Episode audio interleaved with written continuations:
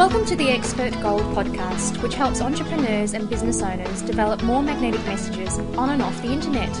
Now join your host, Gihan Perera, as he helps you turn your ideas, insights, and expertise into practical business boosting strategies, tactics, and actions. I had the opportunity to be interviewed recently by Andrew O'Brien, Steve Major, and Trevor Dixon of Trusted Authority Partners for the internet radio show Trusted Authority Live, and they kindly gave me permission to share that interview with you here. So I hope you enjoyed. And if you'd like to find out more about Andrew, Steve, and Trevor, you can go to trustedauthoritypartners.com. Hope you enjoy the program. Well, we're very excited today that we have as our special guest on Trusted Authority Live, Gihan Perera. Um, amongst many things, Gihan is uh, an internet coach, but I think the way we know him more is is one of the world's leaders when it comes to doing business online, to um, creating your your special position, getting your content together, and then presenting it to the world in the online realm. Now, I know that hasn't done justice to all of the, the great things you do, Gihan, but welcome to the show. Thanks, Andrew. I know uh, Trevor, Steve, and I have uh, been very keen to catch up with you and have a bit of a chat. And we thought we might just lead off if you could just give us the, a bit of the background about your business journey uh, and how that's led you to the things you do today. And maybe you could you could do a better job of telling us exactly what you do do than I have. Sure. Actually, I think you did pretty well, Andrew. Uh, I'm an internet coach, and, and I work with business professionals, so not just with any business, but with professional businesses. So uh, professional service firms are a really good fit at the moment. I've also done a lot of work with professional speakers, trainers, coaches, consultants, all those sort of people who want to use their expertise and their authority to do, do their marketing. And I really help people with two areas, so the, both the e-marketing and the e-learning. And I guess with professional service firms, it's most of the e-marketing side that we'll be looking looking at. And I started doing this in 1987. Not my business, my, the, but when I first started using the internet was in 1987. And I remember at that time I was studying at university and there was no World Wide Web. There was an internet, but we were using things like email and there were discussion forums, there were chat rooms, the sort of stuff that today we call social media and we didn't call it that at that time, of course.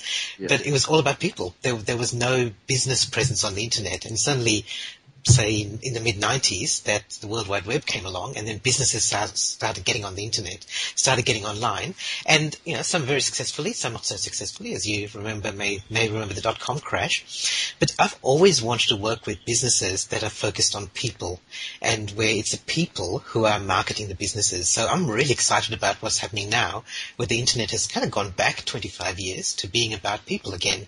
And it's all about how you, how you communicate, how you connect with people and how you use your own personal expertise and authority to do marketing. So uh, that's, uh, in, in brief, that's my journey. Fantastic. Now, one of the um, one of the reasons we were so keen to talk to you is because I think it, it's fair to say you are a trusted authority. Um, the way you've gone about developing your business and the, your reputation, the way you're sought after for advice and and uh, to help people, that you know you really epitomise what it is to be a trusted authority. So I wanted to um, get you to just before I hand over to Steve and Trevor to get them to ask a few questions.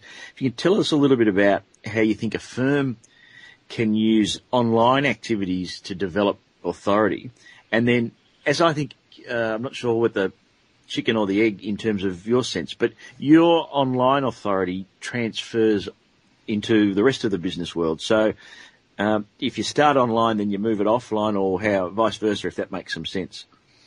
Yeah, look, I, let me tackle the second thing first. I, I, think it's definitely a combination of online and offline authorities, not only about online.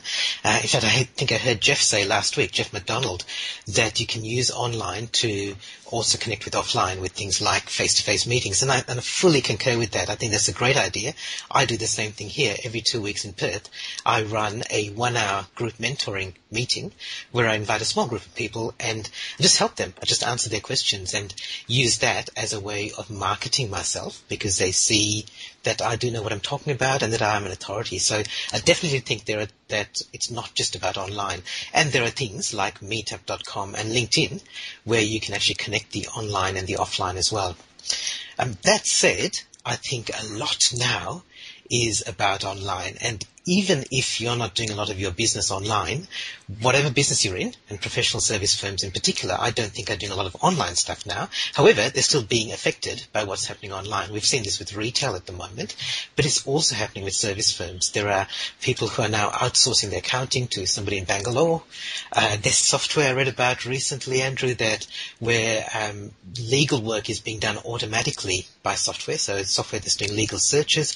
There are websites where you can get documents where you just pay a small fee and you get a template pro forma document customized with some details on there and you've got it. So that's taking away some of the work that some law firms are doing. Um, real estate sites, you've seen that. Uh, there are a lot of places now where you can sell your own home and you can do as good a job, if not better, than what a professional real estate agent can do. Um, and uh, I think even in the speaking industry, that YouTube is providing a lot of material that speakers would otherwise be charging a lot of money for. I'm, I'm not saying that things like YouTube and these legal online services are re- completely replacing the services that you're providing. But let's take YouTube, for example. Somebody, instead of bringing in a speaker at a conference, they might decide to save a lot of money and then say, watch a video of Seth Godin talking about something and have a little group discussion around that. So it's not that they're replacing what you're doing. However, they're providing an alternative. And I think to answer your question about using online activities to develop authority, I think it's partly uh, what you're already doing, but now taking it and delivering some of that online. Uh, and you've got to be choosy about how to do that. We may talk a little bit about that later. But I think that authority now is something that you can't buy. You have to earn authority. And the way that people make decisions now has changed. Uh, and I think service firms are finding this very much so at the moment, that it used to be that if you wanted to do something, you'd pick up the phone and talk to your financial advisor, or you talk to your accountant, or you talk to your lawyer, or you talk to even your car dealer if you're looking at replacing your car after a few years. But now people don't do that. The first thing they do is they do a Google search. Then they might look at their face, they might ask their Facebook friends or their Twitter followers, or they might read a blog somewhere, or they might be listening to a podcast or a radio show like this. And then a few steps down the track, they might get further down the stage where they're ready to make a decision, and then then they'll pick up the phone, and if you're lucky, they'll call you. Uh, if you're not, they won't call you, or they might call you among three or four other providers. And I think that's a danger for us. There's a danger that we become sidelined and a little bit like authority becomes diminished because we're not in front of them all the time. And to be in front of them, it means that you're delivering value to them regularly. And luckily the internet lets you do that. So I think that's a real key about being an online authority is just being in front of them all the time so that when they're ready to make a buying decision, you're there and they'll think of you first.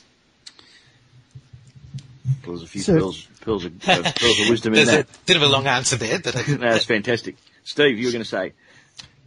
So you're talking there about being in front of them all the time, and I think some people think of online activities as just marketing, but in essence, what you were saying, it's a, a whole lot more than marketing. Um, it's evidencing your expertise so that uh, your authority is being built by being there all the time.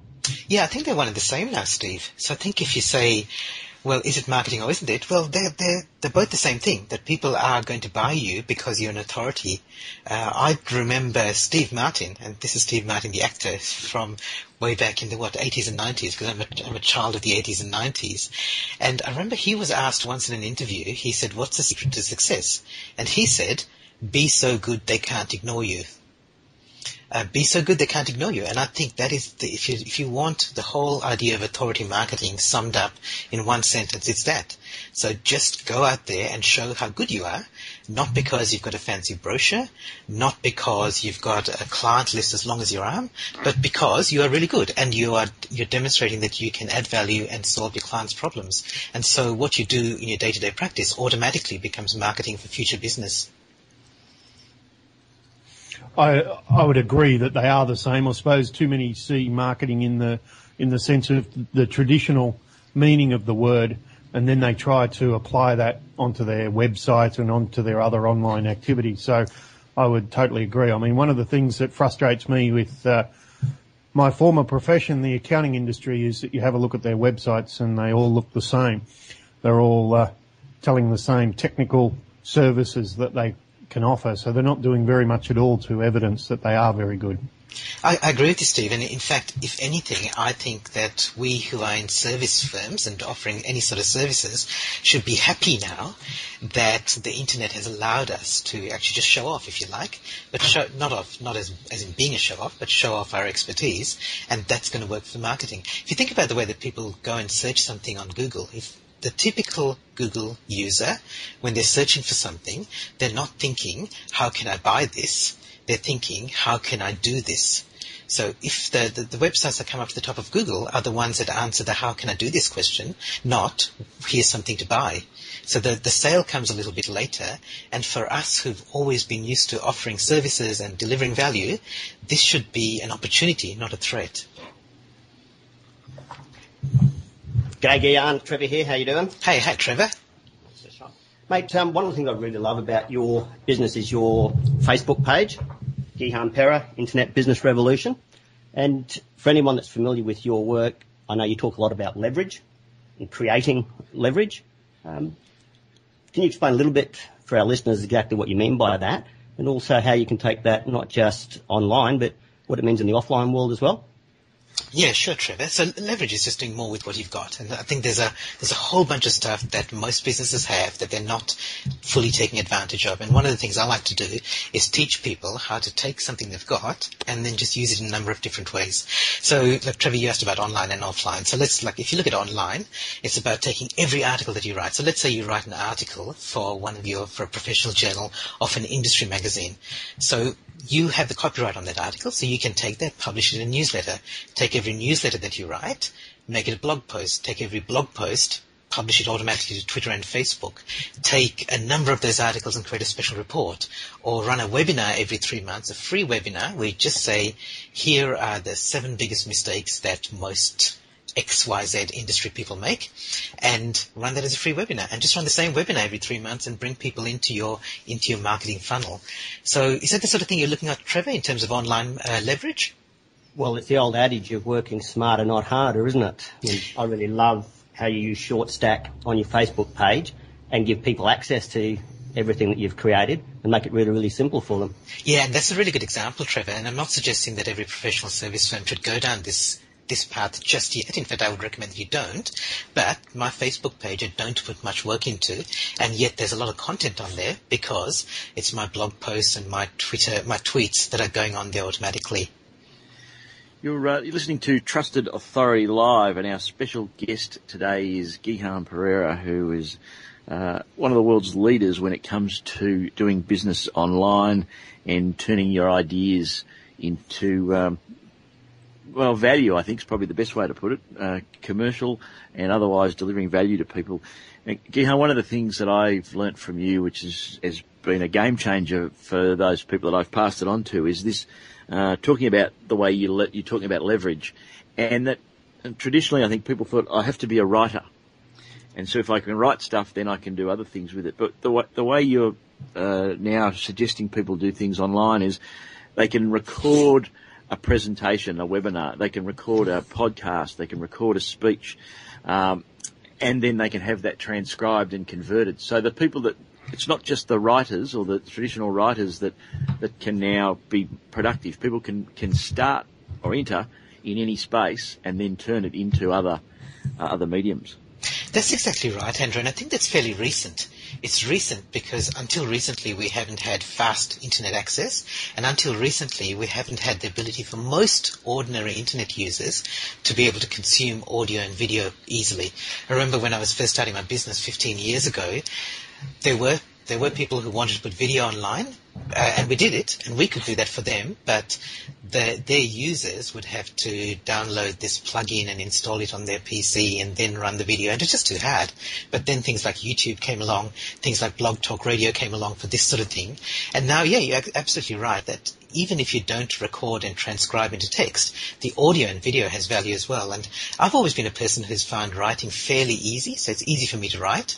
Uh, it's easy for me to record audio. I've hated doing video, and I kind of resisted it. Uh, maybe I've, maybe I've just got the maybe I've got a face for audio, but um, I've kind of resisted video. But video is very very popular, and I realised that I need to do more videos. So now the webinars that I record they go onto my YouTube channel. So they're just different ways of doing it. There's a client of mine, Max Hitchens. He was my very first uh, expert client, my very first uh, individual client, and he loves video and he does it great. He just does two or three minute videos when he meets people at conferences, clients that he works with, and he just features them in his videos. So even if you don't like being on video yourself, there are ways that you can make it work for you, and you should. Because there's there's no excuse anymore to say that I can't write, therefore I can't create content. And I think you just again given us another insight that often people think video means I'm going to be standing in front of the camera, looking down the the barrel, uh, having to deliver three or five minutes word perfect. Whereas that's that is one way, but as you just said, you can you can record a webinar and turn that into video, but you can also use programs like uh, Camtasia and just put your audio over a, a, a like a PowerPoint or a keynote presentation, and again you've got a video. So it's not just face to face on the camera, there are these other options for getting high content, um, great quality, and good value in, out there in your video uh, as well. Yeah, the other really interesting.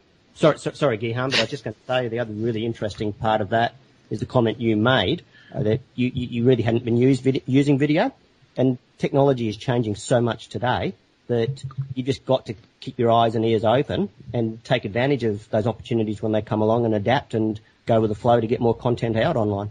Yeah, absolutely. And I, I also want to add that there's more than just you in your firm. It doesn't have to be you, uh, as in the principal of the firm or the partner who, or the partners who are always showing their face on video. There will be juniors in the firm or recent graduates who are fantastic. They, I mean, they don't, they don't worry about whether they can create video or not. They're already doing video. They're, they're creating funny videos that they put up on Facebook. They have a Facebook network. They have a Twitter network.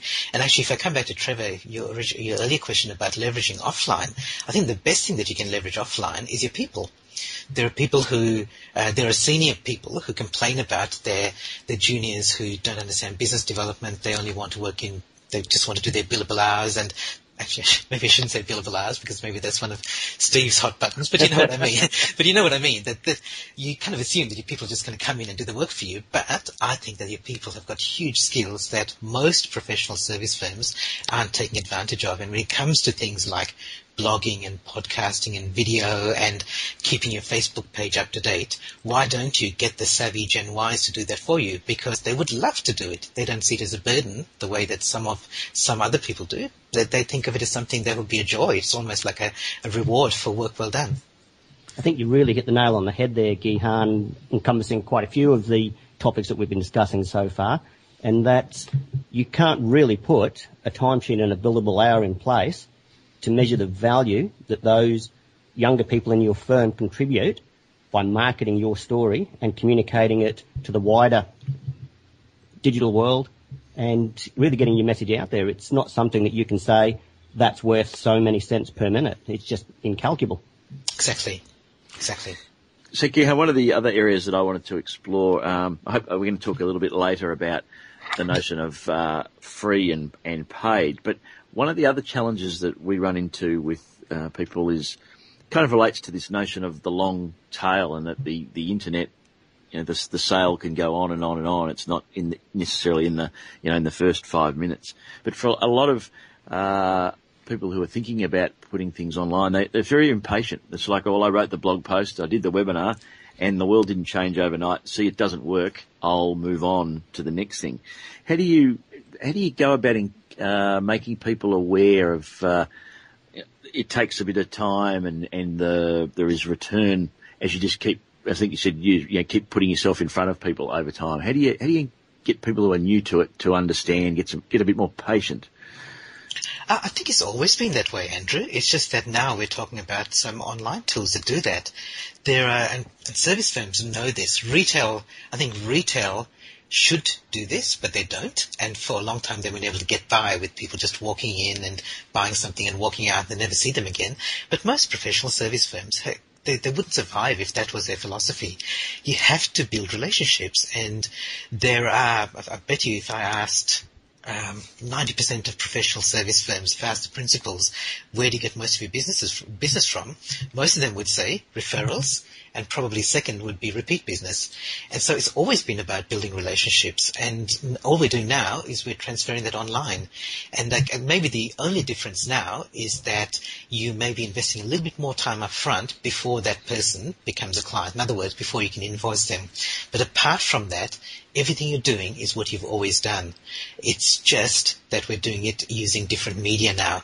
And I think the mistake that people make is that they think that this new media is like the traditional media.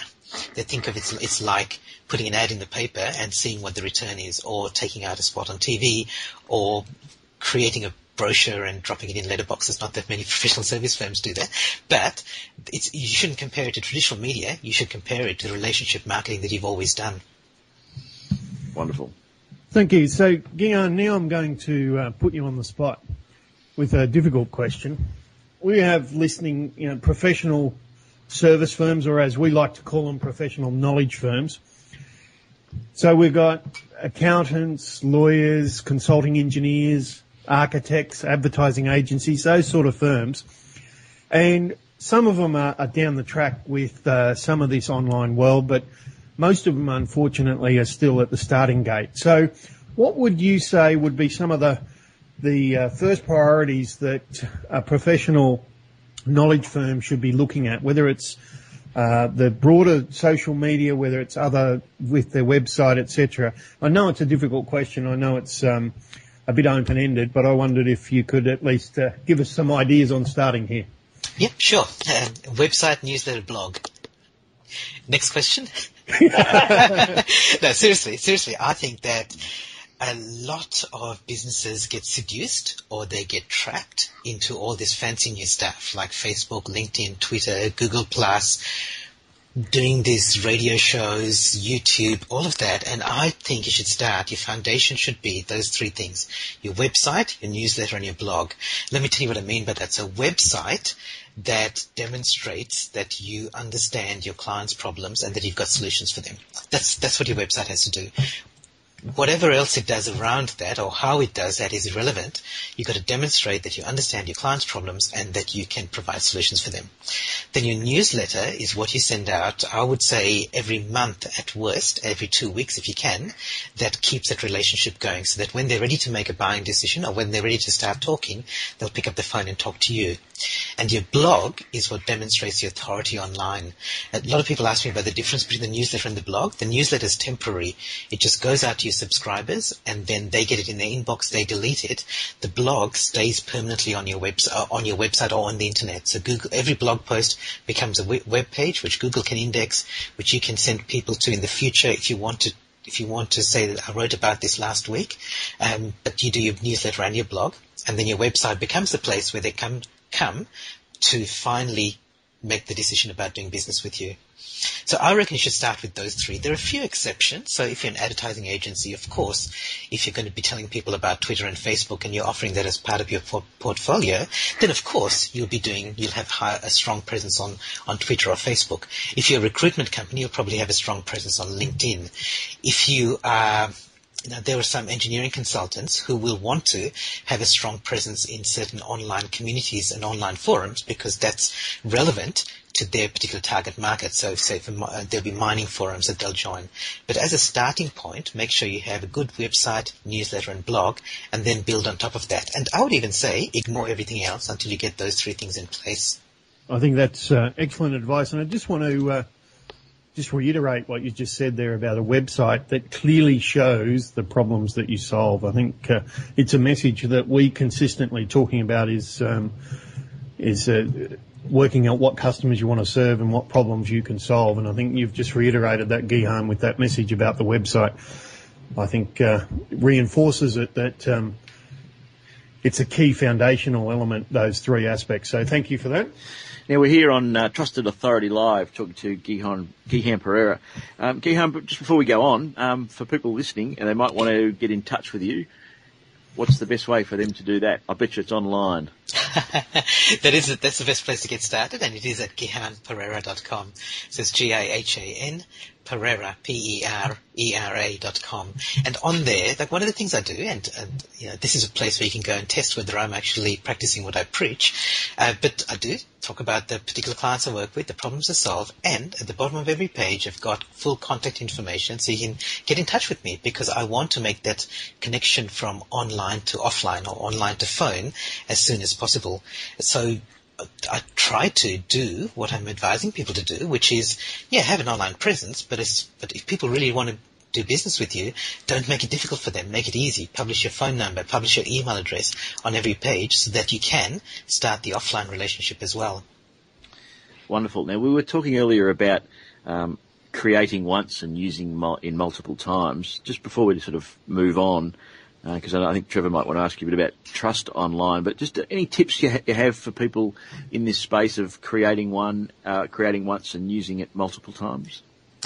Um, look, I think the biggest objection I get when I make that suggestion to people, and I've said that like take your newsletter and publishes a blog post, take your blog post, publishes an article, and then create a special report out of it. I think the biggest objection I get is that people say, well, everyone will see that I'm just creating the same content over and over again, so they won't see anything new. And I understand that objection, but it's mostly your perception.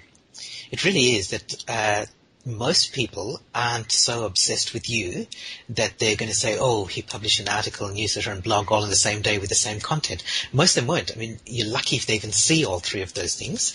They, they just won't. So some people do like listening, so they'll download this radio show and listen to it in the gym, which is what I like doing. Some people will like reading and they'll read on screen, or they might prefer to to download and read it on their iPad later. Some people like watching videos. So create content in multiple forms so that people, so you're actually helping people rather than ripping them off in some sense. And if you're actually, if you're at all worried about the fact that you're doing duplicate content, don't do it all on the same day. So I just, the way I do it is I just have a little spreadsheet that whenever I publish an article, I will have a column that says um, website, newsletter, blog, podcast, and then I tick to say whether I publish it in those areas. So I don't publish them in all four places on the same day, but I can go back to the spreadsheet and wherever there's a blank, I can say, okay, now I can publish that article to my newsletter. Maybe next week I'll publish it to my blog. So I think that gets over the biggest objection that people have to doing the duplicate content thing. And I think the, I think the other thing which works really well there and, and that you do it anyway is that you tell people I'm going to publish this in these different places because my listeners and my, my audience are busy people. They don't, not everybody uses every channel. And so I'm putting it into these different places so that you can find it in the place which works best for you. So even if I do come across it in four spots, you've told me why you're doing that. And I'm thinking, hey, that's really cool because you're actually doing it like this to make it easier for me. If I miss it in one forum, I'll get it somewhere else. So it gives you the excuse to do it anyway. And I think it's just, it's a beautiful way of, of doing it. Yeah, just be in service. Gihan, I'd like to segue between this topic we're discussing on content and move on to something else I'd like to discuss, which is trust. But before we do that, um, I know one of the biggest challenges that I have, and it's experienced through all the professional knowledge firms, is it's a pain in the proverbial to sit down and get in the habit of writing content all the time. So what are some of the tips that you could probably give us on different ways that you can generate content just to break that up? And how, moving on to the next topic, how do you actually write that then so that you're creating trust in everything that you're delivering? Okay, I think there are a couple of things with the writing content, and uh, actually Andrew touched on this earlier when he said you don't have to only write it.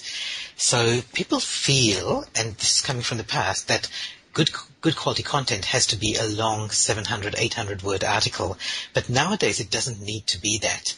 So a blog post might be a couple of paragraphs. It might be something that you read in the Age or the Sydney Morning Herald and you write a little paragraph saying this was just reported today, and then you write a second paragraph saying here's our take on it or here's my take on it, and that becomes a blog post. In fact, that can even expand into a short article, and that can go into newsletter. In fact, in your newsletter, shorter is better.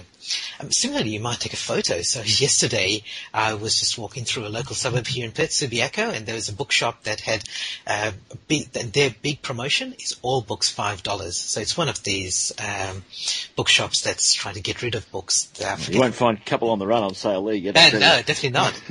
One of those remains, so they're selling remainders, that's the word I was looking for. And I was just thinking, like, so on their, on their big front window, it's all books $5. I took a photo of that because I'm going to use that publish it as a blog post somewhere. And it's just going to be a two paragraph blog post saying, here is this retail store's uh, unique selling proposition. I don't recommend that you do this. I don't recommend you discount, but do your customers understand yours, uh, your unique selling proposition or your unique buying advantage as clearly as the customers of this bookshop do? Now that's content. It's a photograph with one paragraph of text. So I agree with you, Trevor. It's hard to sit down and write, but just I think change your mindset around what what content actually is. It could be a photo, it could be a link to an article, it could be a link to a website, it could be, as Andrew said, just doing a quick three minute tutorial of how to do something in Excel or it could be how to use the ATO's website. Whatever it is, it doesn't have to be something that takes an hour or two hours to write. The second thing around that is, again, I'll come back to something I said earlier, you don't have to be the person who does it. I bet you, if you are in a firm of more than f- of five or more people, there will be somebody who will be keen and enthusiastic to, to create content for you. So take advantage of them. I think that's a salient point there, Gihan, that it's not all about you sitting down at your desk. I think that's one of the hardest things people um, really have to grasp is you've got to get out and about and actually get into the world of where your customers live, see what's happening in there and communicate your message around their world and the problems that you're solving for them. Yeah, exactly, exactly. Do you want me to talk about the trust issue, uh, Trevor, because you asked about that as well? Mate, I'm, I'm sitting here with weighty breath, weighty breath. Look, I think the biggest thing you can do for trust online is just to do what you say you'll do. And that comes back to, that comes down to consistency. And I know you've talked about this on Trusted Authority Live in the past, but be consistent. Just be out there doing stuff. And, uh, so I have decided that one of the things that I'm going to do for high quality content is I run a free promotional webinar every two weeks. So it's every second Thursday at the same time. It goes for half an hour and the people who are registered for that series, they know that I'm going to be there and they're going to get value from me every two weeks. If, if I did it, say, randomly, it wouldn't work or it would be much less effective. Similarly, those group mentoring sessions that I mentioned earlier, I used to kind of do them randomly. Like whenever I was free on a Friday morning, I would say, okay, let's run one of these. Now that I've made it every two weeks, and I'm going to be there, and people still have to register, uh, but they know that I'm going to be there on those dates. They can put that in the calendar, and then I'll be there, and I'll deliver high quality content each time. So I think a big part of trust is making sure that you set high standards and then make make promises and then and then deliver on them, and that's true online just as it is offline. Gihan, I know last week in your newsletter you talked a lot about um, collaboration or competition. I think that probably goes to a lot of generating trust as well. Do you want to comment a little bit on what you were speaking about there? Yeah, now you're going to hold me to what I wrote. yeah, look, I, I, really think this is a real opportunity. So some people will see this as a threat. So okay, the, you talk about authority. You're talking about trusted authorities, in fact, trusted authority partnerships. I talk about authority marketing. Maria Carlton in New Zealand talks about from idea to authority. And if you look at all three of us, and we're talking about the same sort of idea, and there's quite a lot of overlap in what we do, but the fact that there's overlap is fantastic. It means that you can interview me, and I bring my little spin onto the authority piece. It means that I can interview you, and you'll bring your spin onto it, or Maria brings her spin onto it. I think there's a huge opportunity to collaborate here because what you're doing as an authority is it's not only your expertise that you're bringing to your clients, you're also bringing your uh, bringing other people's expertise, and no one expects you to be the to know everything that your client needs that your clients need to know. However, what can you do? That brings in other people. And uh, this comes back to one of, I think one of the key principles about business, and it applies to everyone, is uh, you know, give them what they give them what they want, not just what you've got. So if you know, like if you have a strong relationship with your clients, you know more about their business than you can help them with. But you might know other people who can help them with other parts of their business. And the people who are most likely to be able to help are people who work with the same sort of market, but have a different spin than you do. And your clients will love that. Those people that you bring in as joint venture partners or as collaborators, they'll love that as well. And you should love that as well because then you become more useful and more valuable to your clients. Thanks for that, Gihan. So, Gihan, you've talked uh, quite a bit even on just answering Trevor's tough question there about uh, the collaboration was establishing authority, which obviously is a theme that we also fully endorse.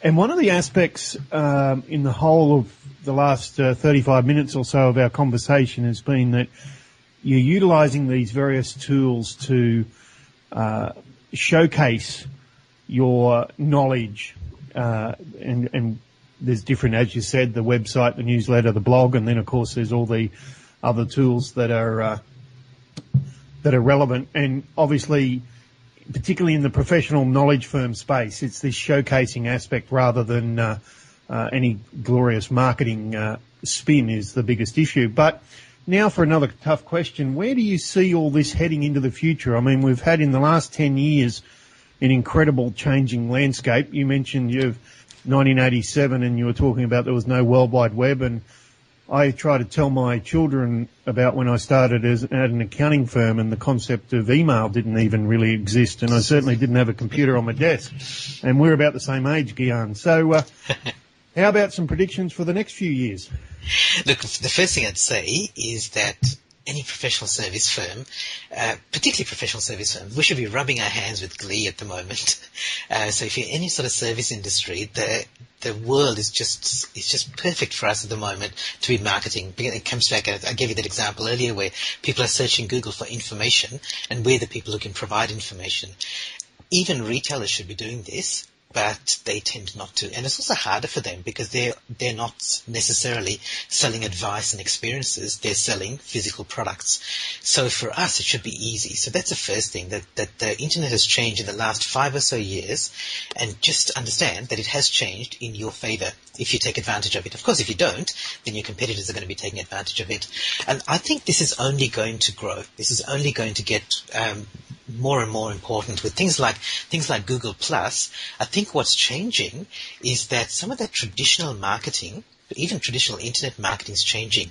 So the fact that, uh, or the, the idea that you can that you can succeed simply by advertising or you can s- succeed simply by having the right keywords on your page, that doesn't work anymore people like Google and Microsoft with their Bing search engine, they're looking at what are other people saying about you and what are their friends saying about you. And that's how you're going to get to the top of Google if you want to use a very specific example. So I think for us, the idea of authority marketing, it's, it's, we're, we're really just beginning.